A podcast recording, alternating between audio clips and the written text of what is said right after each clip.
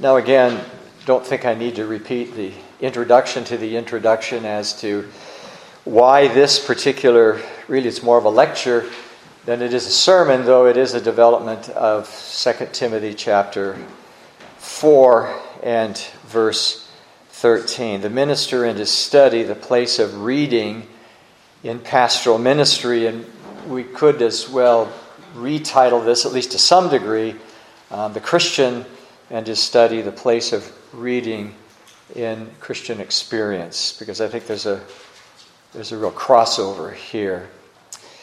And the text that I developed in this circular letter was 2 Timothy chapter 4 and verse 13. And there Paul writes, The cloak that I left at Troas with Carpus, bring when thou comest, and the books, especially the parchments. As the Apostle Paul writes the second epistle to Timothy, he does so from the confines of a Roman prison awaiting trial. These are some of the last words, or at least some of the last that are inspired, that are included in the canon of Scripture from the Apostle Paul. The time of departure is at hand, chapter 4 and verse 6. His grace filled life and productive ministerial career are coming to an end. In this context, the mighty apostle concludes that he has three requests, three needs companionship, a cloak, and reading material the books and the parchments. The first two are obvious and almost intuitive. Paul has been systematically abandoned by a number of former friends and ministerial associates and you find a list of some of them there. Others pursue ministry in far flung regions of the Roman Empire, and there are references to them as well. He is, for the most part, alone. Only Luke is with him and feels isolated. Good friends would be an encouragement. So he asks that Timothy, his son in the faith, and Mark, now useful once again for ministry, come to him. Winter approaches, and those prisons weren't heated. Verse 21 doesn't say they weren't heated there, but they weren't heated, and winter's approaching. Hence the need for a warm coat to ward off the winter chill. But what about the books and the parchments? Are they necessary as Paul approaches his end? Besides, Paul has been the recipient of special revelation. So much of the New Testament is the permanent record of God's new covenant speech to his people, mediated through this servant of God. How important are the books and the parchments to Paul? Well, he must have them, even in prison at the end of his days. Even an apostle wants books to read. If such a leading light in the early church, the apostle to the Gentiles, requires books to read, what about those lesser lights of today? Ordinary gospel ministers in our churches and ordinary Christians. How can they do without them? Well, Paul's remark in verse 13 appears almost trivial and out of place in that book which records the splendor of our salvation it must be kept in mind that this too is the Word of God given for our instruction and obedience. Whatever the books and parchments were, they were precious to Paul as well as indispensable to his present circumstances. Paul is lonely, aware of the church's enemy, considers his own mortality, and sends for books. So I have a series of questions that I want to raise and then answer them. First of all, why should ministers read? Or as, just as well, why should you read? At some level, this reference is not surprising. Christians have always been known as people of the book. The scriptures are central to the life of the Christian, and even those Christians who are non readers by nature who might ordinarily find reading a chore love the Bible. and have a deep and abiding interest in its contents. In addition, ministers must read because it is central to their calling. Even a casual reading of the pastoral epistles will reveal that the minister's primary responsibility in the church is that of teacher. As a sample, we discover he must be apt to teach, put brethren in mind of certain things, give heed to the public reading of the word, to exhortation and to teaching, to labor in the word, and teach and exhort. And I have a series of texts, and I just quoted particular text 2 Timothy or 1 Timothy 3 2, 4 6, and 13 and 16, chapter 5, 17, and 6, verse 2. Likewise, Paul maintains the importance of preachers and teachers of the word in 2 Timothy chapter 1, 11, 13, 2, chapter 2, uh, chapter 2 and verse 2, 14, 15, 24, 25, and chapter 4, verses 1, 2, and 5. You can see it's, it's almost an embarrassment of, of riches. The same may be found in Titus, especially chapter 2, verses 1 and 15. At some point, the obvious suggests itself. If ministers are teachers, how can they teach unless they have something to teach? A teacher must first be a learner. Our confession, the Baptist Confession of Faith of 1689, picks up this note in chapter 26 and verse 5. In the execution of this power, wherewith he is so entrusted, the Lord Jesus calleth out of the world unto himself through the ministry of the word by his Spirit, those that are given unto him by his Father. 2610. And ministry of the word is a technical uh, term, it has to do with preaching. The work of pastors being constantly to attend to the service of Christ in his churches in the ministry of the word and prayer, watching for their souls as they must give an account. Finally, in 2611, although it is incumbent on the bishops or pastors of the churches to be instant in preaching the word by way of office, then it goes on to speak of um, what in our world are called gifted brothers. Clearly, the scriptures and the confession teach the same thing. Ministers are principally and primarily preachers and teachers. That is their calling and that is their work. The minister is a specialist, not a generalist. Since teachers need something to teach, they need to be lifelong students, continuous readers of the book and books. Almost universally in Reformed circles since the day of the Protestant Reformation, pastors of local churches have been referred to as ministers of the Word, or even more specifically in the confessions of the Word and Sacrament. God was at the center of belief, His appointed means the center of church life. The minister, though no more a priest than any other member of the body of Christ, nevertheless had a special God appointed responsibility to announce the terms of salvation and to reassure his people of the same by means of water, wine, and bread. In past generations or two, a subtle shift has taken place, sometimes even in the Reformed world. Pastors are no longer ministers of the word, but managers of people or programs in the church. Management has overtaken ministry. The God appointed cleric has become either a coach or a clerk. People and programs have overtaken proclamation, so there is little time left or need to read books except for those on therapy and sociology on the one hand or management techniques, techniques on the other. The family room and the boardroom have replaced the study. John Stott, in a book that he wrote years ago, which is really very fine, Between Two Worlds The Art of Preaching in the 20th Century. If today's pastors were to take seriously the New Testament on the priority of preaching and teaching, not only would they find it extremely fulfilling themselves, but also it would undoubtedly have a very wholesome effect on the church. Instead, tragic to relate, many are essentially administrators whose symbols of ministry are the office rather than the study and the telephone rather than the Bible. Now that needs to be updated. You can see how long ago that was. Now it's computers and, uh, and uh, cell phones and all of the rest. Though Stott's comments are dated, we would add, well, okay, we would add what I just said modern technology. Whatever necessary and legitimate place there may be for management and administration, should not someone else do it?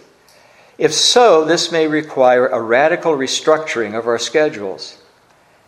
It is not people persons or paper pushers we want, but God saturated persons able to teach the whole counsel of God.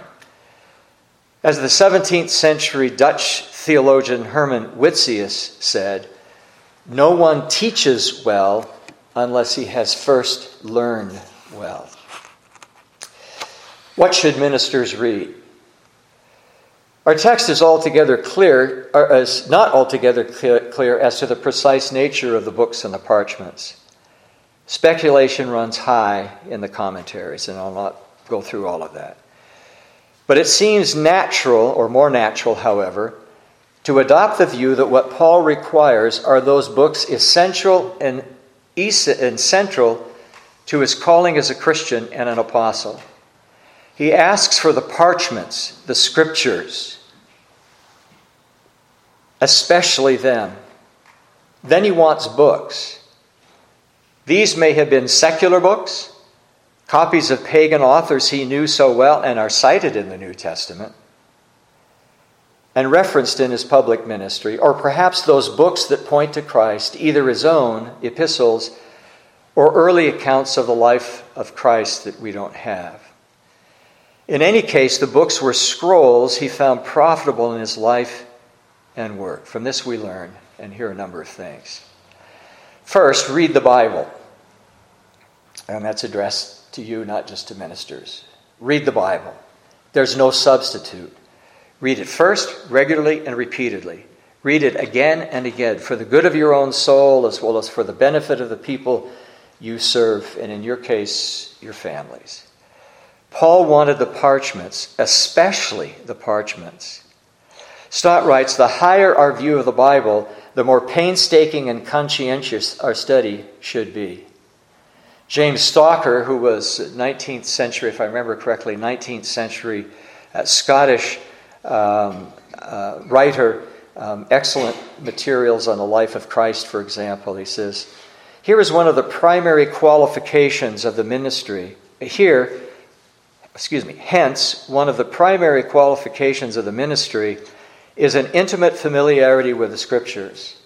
To this end, a large portion of the study required of you at college is directed, and subsequent habits of ministerial life have to be formed with the same object in view.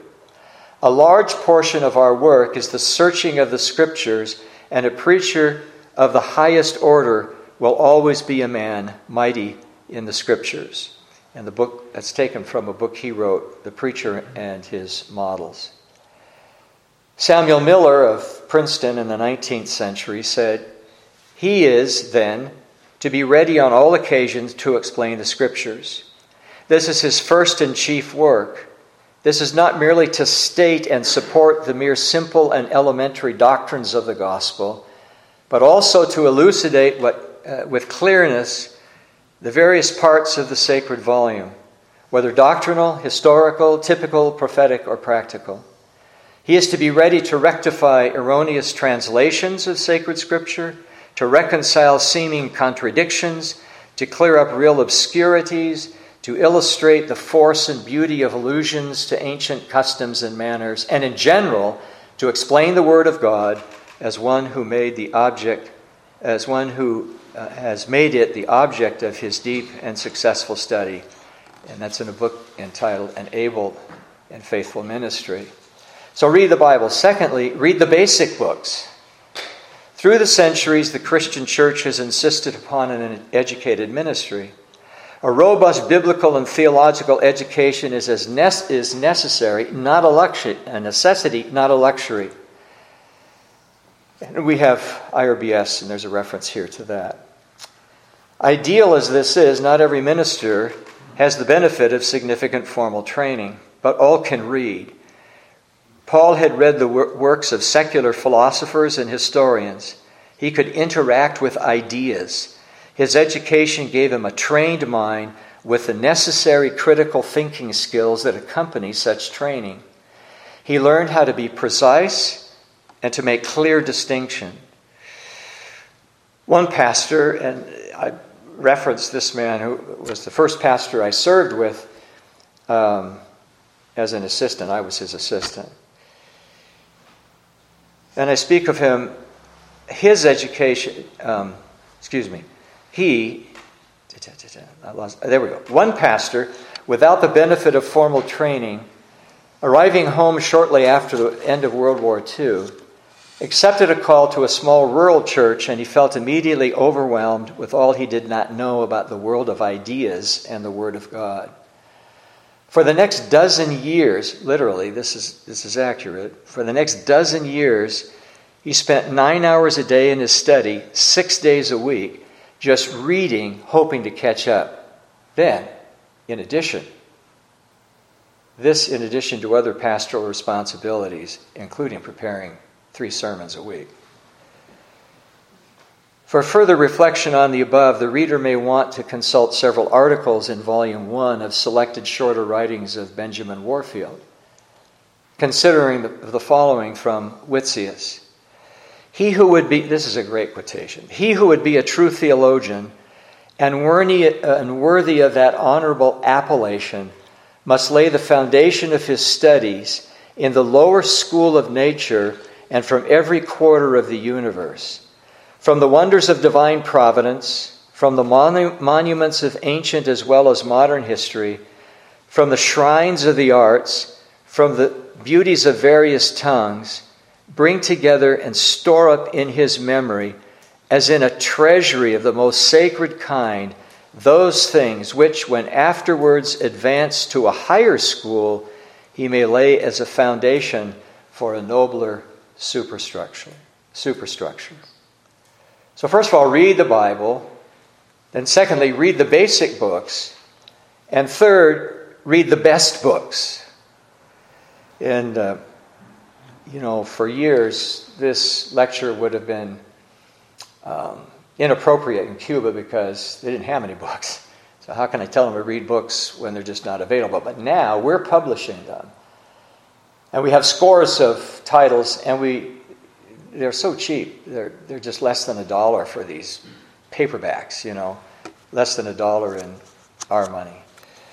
Um, and we give them away at every one of these conferences. It pays to come to the conference because it doesn't cost you anything and you get a free book. So even if you don't believe what we're teaching, come and get a free book. But read the best books. And so I emphasize that, you know, off the cuff and, said, read the best books. you can't read everything. You just can't read everything. And, and you can't even read all of the things that you really like to read that we buy and are in our libraries. We reference them in different ways. But I say here, you will not have time to read everything, so be selective. For the most part, read the books. Read the one book from which all others appear to draw their ideas. For example, I say, read Calvin because almost everybody cites him either actually or you find it if you read Calvin. Um, you, you can see the influence of Calvin. Matthew Henry, the same way. Read the great books first, the primary sources. Begin with old books and classics. Some of you will say amen in your hearts to that, I think. Read the old books and the classics. Those that come highly commended and have stood the test of time.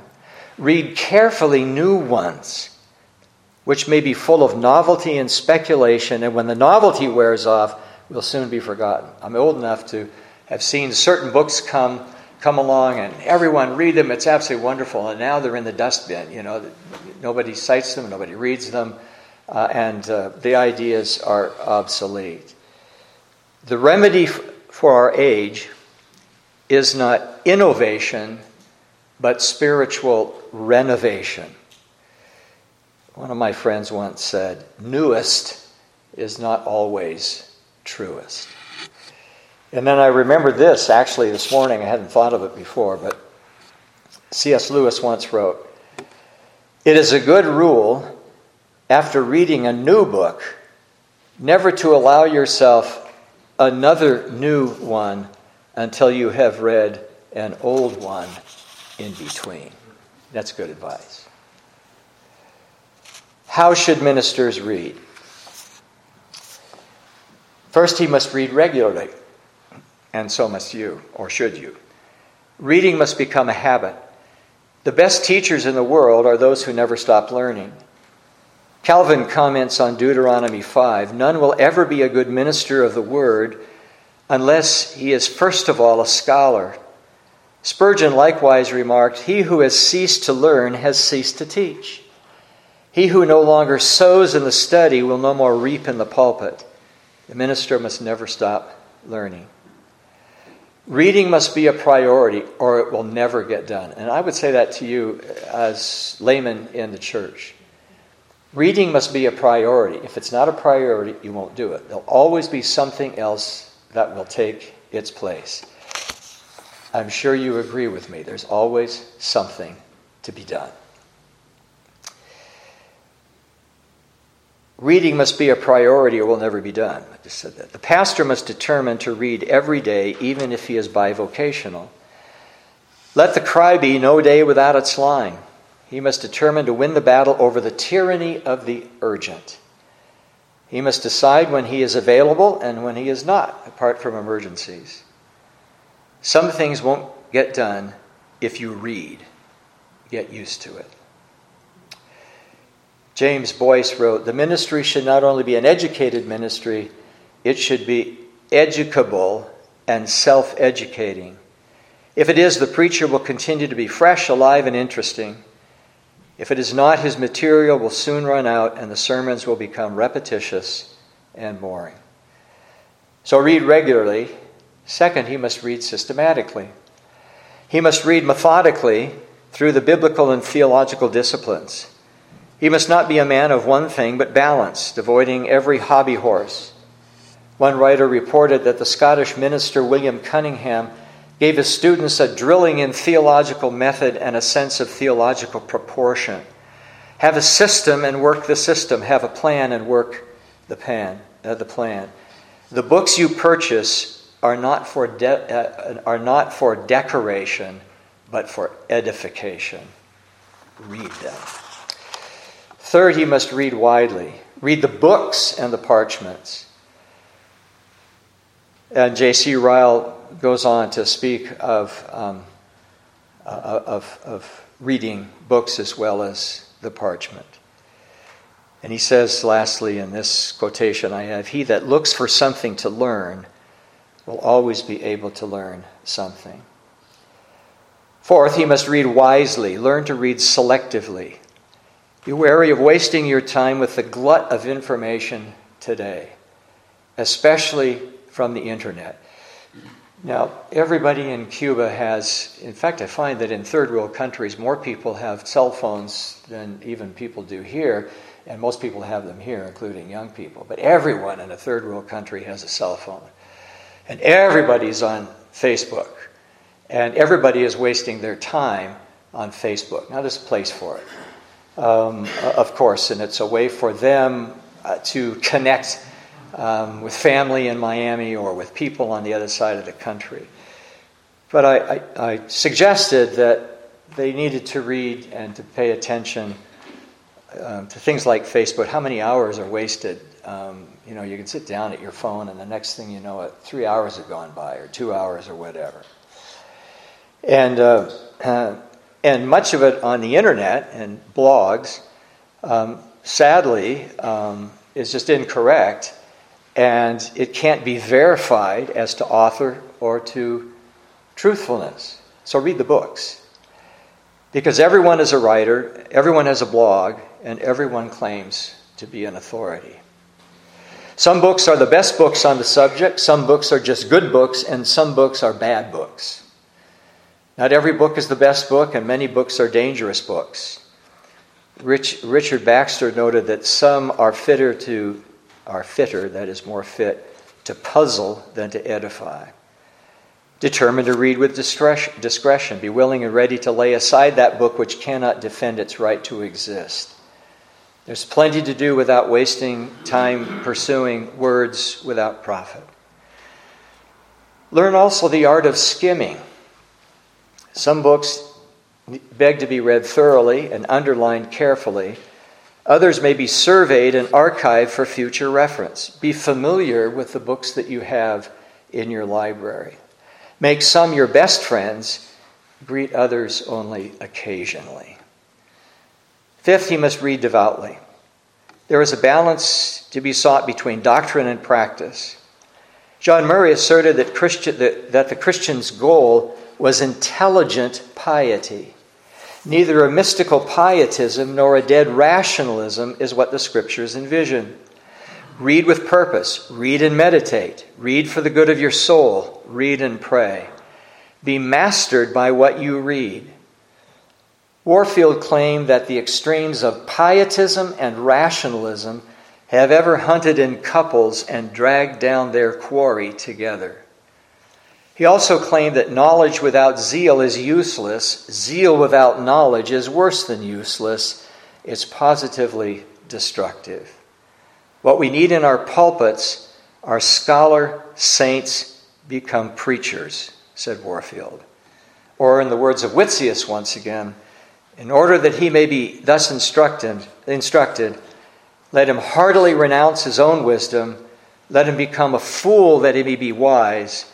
In studying, let him not only read, but pray. Let him commune not with man alone, but with God in prayer, with himself in meditation.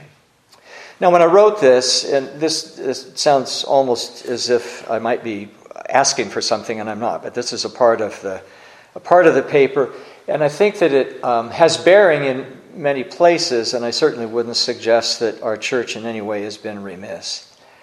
But who can help ministers in their reading? And this goes back to my first uh, church where um, I was compelled to be an administrator as the senior pastor had become and there was very little time for reading. So some of this comes out of my own early experience. And I said, This circular letter is designed to be read by church members as well as by her officers. And so here's a particular word for them as they think of their pastors and reading. First, to give him the respect his office deserves. Your minister is a gift from Christ given to you in the church for the benefit of the body.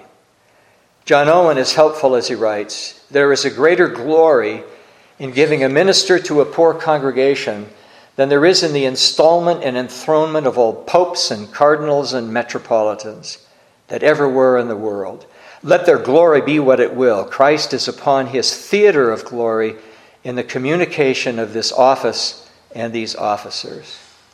Owen mentions three things that are required in everyone who may be esteemed to be a gift given by Christ to the church an imitation of him, a representation of him, and a zeal for him. There is a representation of Christ in all his offices. Owen says, to represent Christ in his prophetic office. He was the great teacher of the church, and the principal work of uh, ministers is to preach the word in season and out of season, by all means to carry on the church in the knowledge of God and of our Lord and Savior Jesus Christ. I will give them pastors that shall feed them with knowledge and understanding. Those who take upon themselves to be pastors and neglect this work of feeding the flock may, at as a cheap and at as, as a cheap a rate and with equal modesty, renounce Jesus Christ. Second, give him your attention. Remember that all reading, preparing, and preaching is not just for him, but for you. In a sermon entitled The Character of a True Evangelical Pastor, the Puritan John Flavel observed Your barrenness and unpersuadableness, your division and instability, cost us more than all, our, our, our, all other pains in our studies and pulpits. How easily and sweetly would the plow go, would you but set forth your hands of prayer and obedience to assist us in that work. The stewards of Christ provide choice dishes for you, even feast of fat things full of marrow. And serve it unto your souls upon the knee of prayer in due season.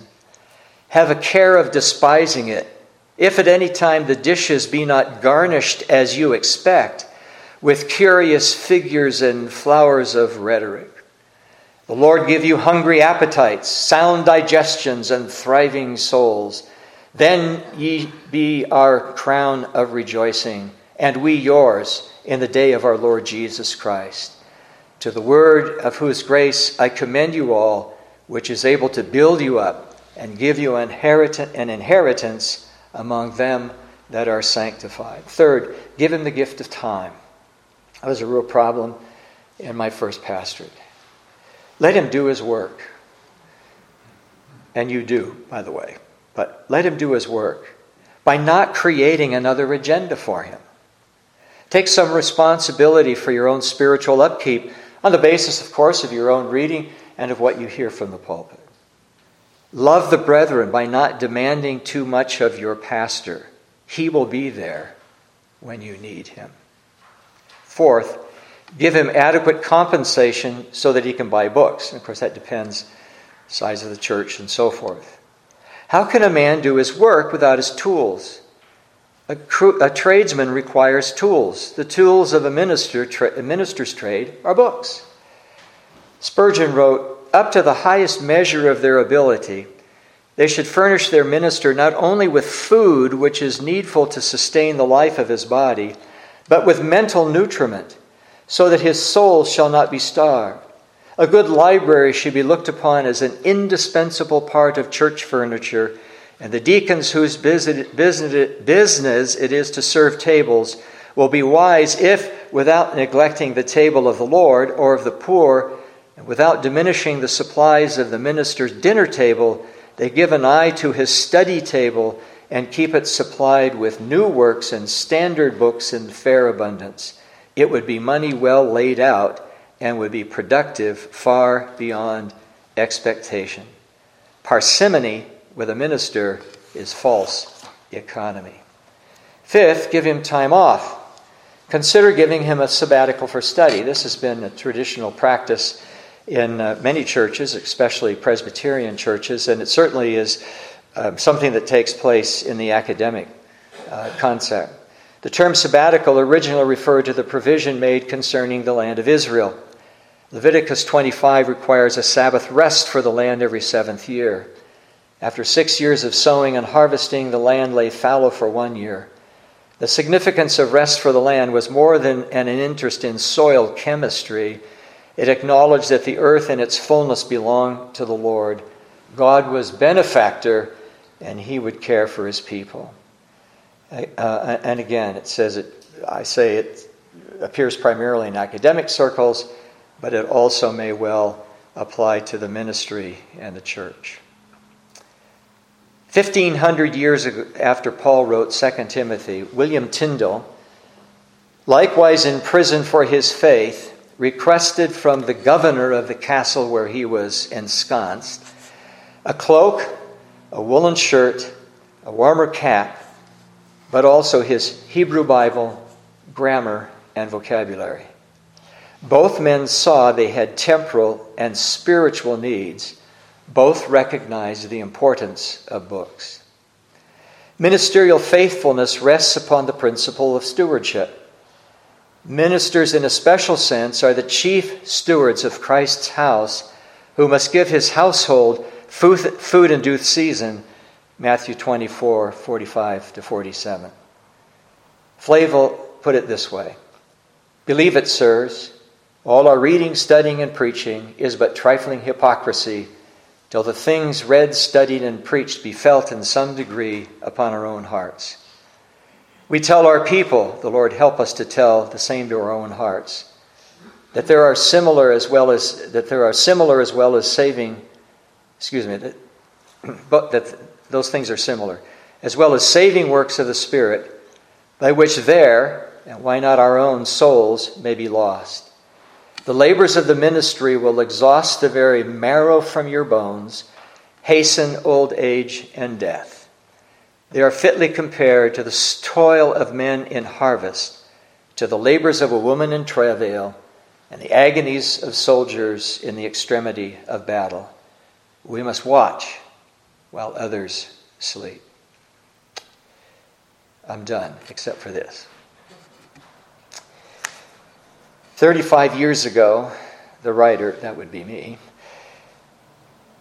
purchased a plaque with an inscription containing Martin Luther's, it's called a sacristy prayer, which means his study prayer.